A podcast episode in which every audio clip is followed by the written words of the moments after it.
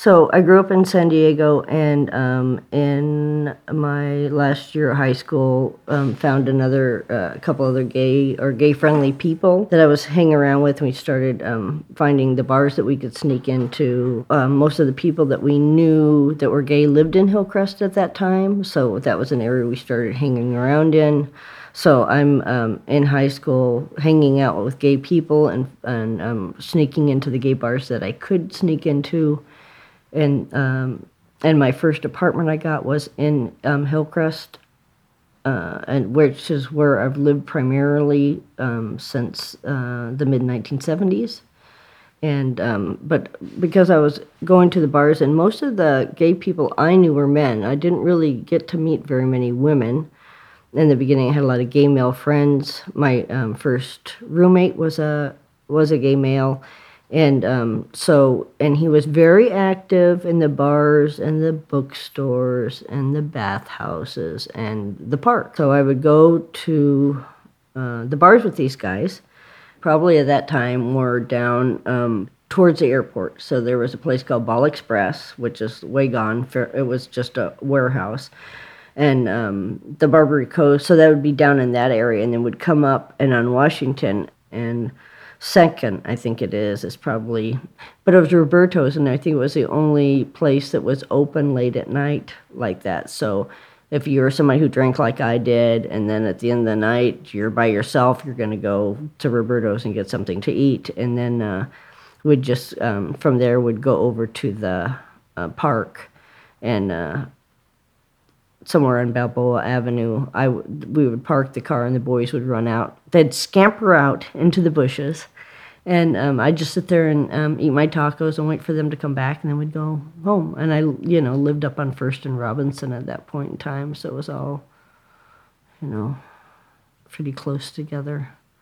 And I would get a lot of stories about what transpired. You know, they would always give us more information than we'd want to have. So that was before that was before I turned 21. So 74, I turned 21 in um, in 75, and then I finally found the lesbian bars because they were harder to get into than the men's bars were a little bit easier.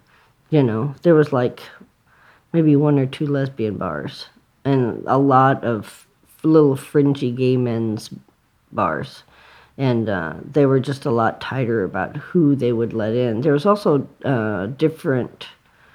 I think there was different rules about them. Like the first bar I went to was a place called Jerry's Hole, and that was it was now it's a radiator shop. Basically, you could go in there because they had food and beer and wine, and the food consisted of getting a hot dog, putting it on a coat hanger, and putting it over the gas ring in the outside area you know.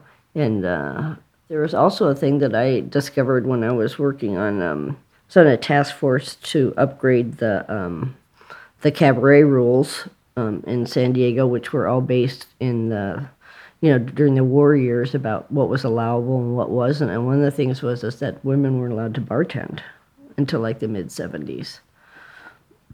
And so I think that there was a a, a cross-dressing woman. I remember at Diablo's uh, a lesbian bar that was a bartender there. My um, avocation was drinking in bars.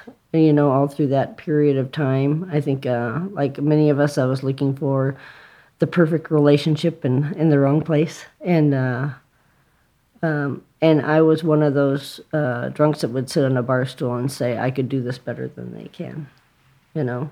And then I also had the opportunity to go to Palm Springs, had a lovely women's bar that was owned by a gay man who was a decorator. And it was just a really nice glassware.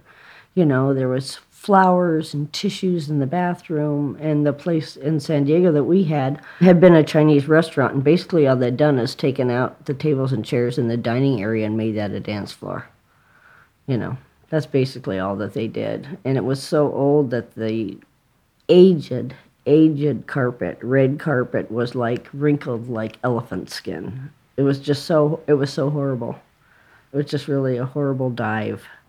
And the first time I walked in there with my cousin who knew I was gay, there was uh, like three women fighting with pool cues was not a really great way to, you know, introduce somebody to my lifestyle. So, you know, I really wanted somewhere nice for people that wouldn't feel embarrassed about bringing, you know, somebody in, and so that was important to me. And um, and then I um, opened the uh, a lesbian bar, the Flame, um, in 1984 and sold it in uh, 2004. So we had a pretty good 20 year run. But uh, I remember there being picnics at Morley Field, um, which is part of Balboa Park. So there was definitely things going on um, over there on Sundays.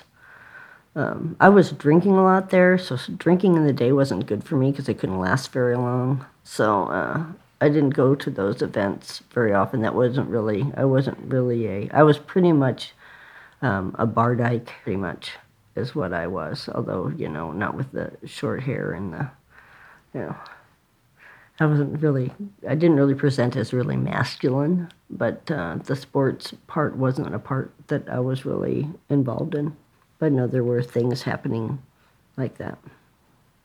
You know, about, uh, and I knew about the, uh, you know, the police every once in a while to go down there and make a circuit down there along the cakewalk. Um, everybody go running into the bushes, but uh, that was really primarily um, what uh, I knew about it, and there was a. I knew that there was a lot of activity going on down there. Yeah, I was really jealous about that for a long time because I came out with gay men, and that they could have that kind of um, that kind of casual sexual experience, you know. And I was very upset to realize that that I was not going to have that same kind of experience with women. I think that women are just more emotional. You know, I think it's more of an emotional connection than I mean, definitely there's a sexual attraction, but uh, and I think it's mores too. I think that women still have a lot of shame about their sexuality, so it makes it uh, more difficult to have that kind of uh, expression. Yeah, it's a little bit more difficult for women to be out in the park somewhere, yeah, and not get dirty. yeah, although I've you know had a girlfriend that we were in Presidio Park and threw a blanket over. I mean, I've had my share of outdoor sex, yeah, but not uh, not there. But usually with somebody I already was sexual with, not somebody I didn't know before, hmm without knowing what their name was. Didn't get that kind of nameless sex stuff. And maybe that's, you know, for a long time I was kind of resentful about that, but maybe that's just okay. It's the way it is. You know? But uh, I think that from my conversations I've had with gay men is I think that they have wanted to have, many of them have wanted to have the type of relationships they saw lesbians have, you know, that they would um, bond, you know, and nest. And, um, and that was not seen in the early years, you know, in, in my experience in the 70s and 80s, that wasn't happening.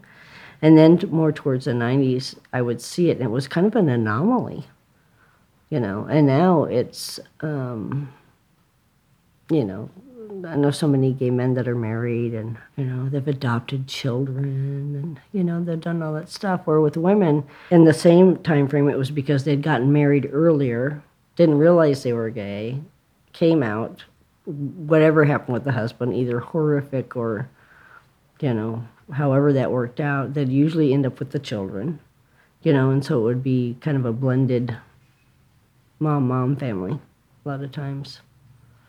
Yeah. Very different.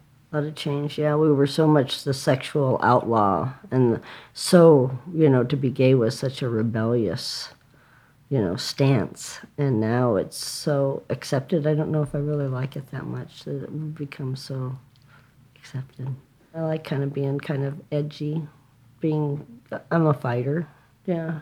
So i'm kind of pulling all the things that I, all the energy that I felt like that I was fighting for myself as a young lesbian, now into the political spectrum to, you know, do what I can in my small way to be a part of the solution to this. Yeah. hmm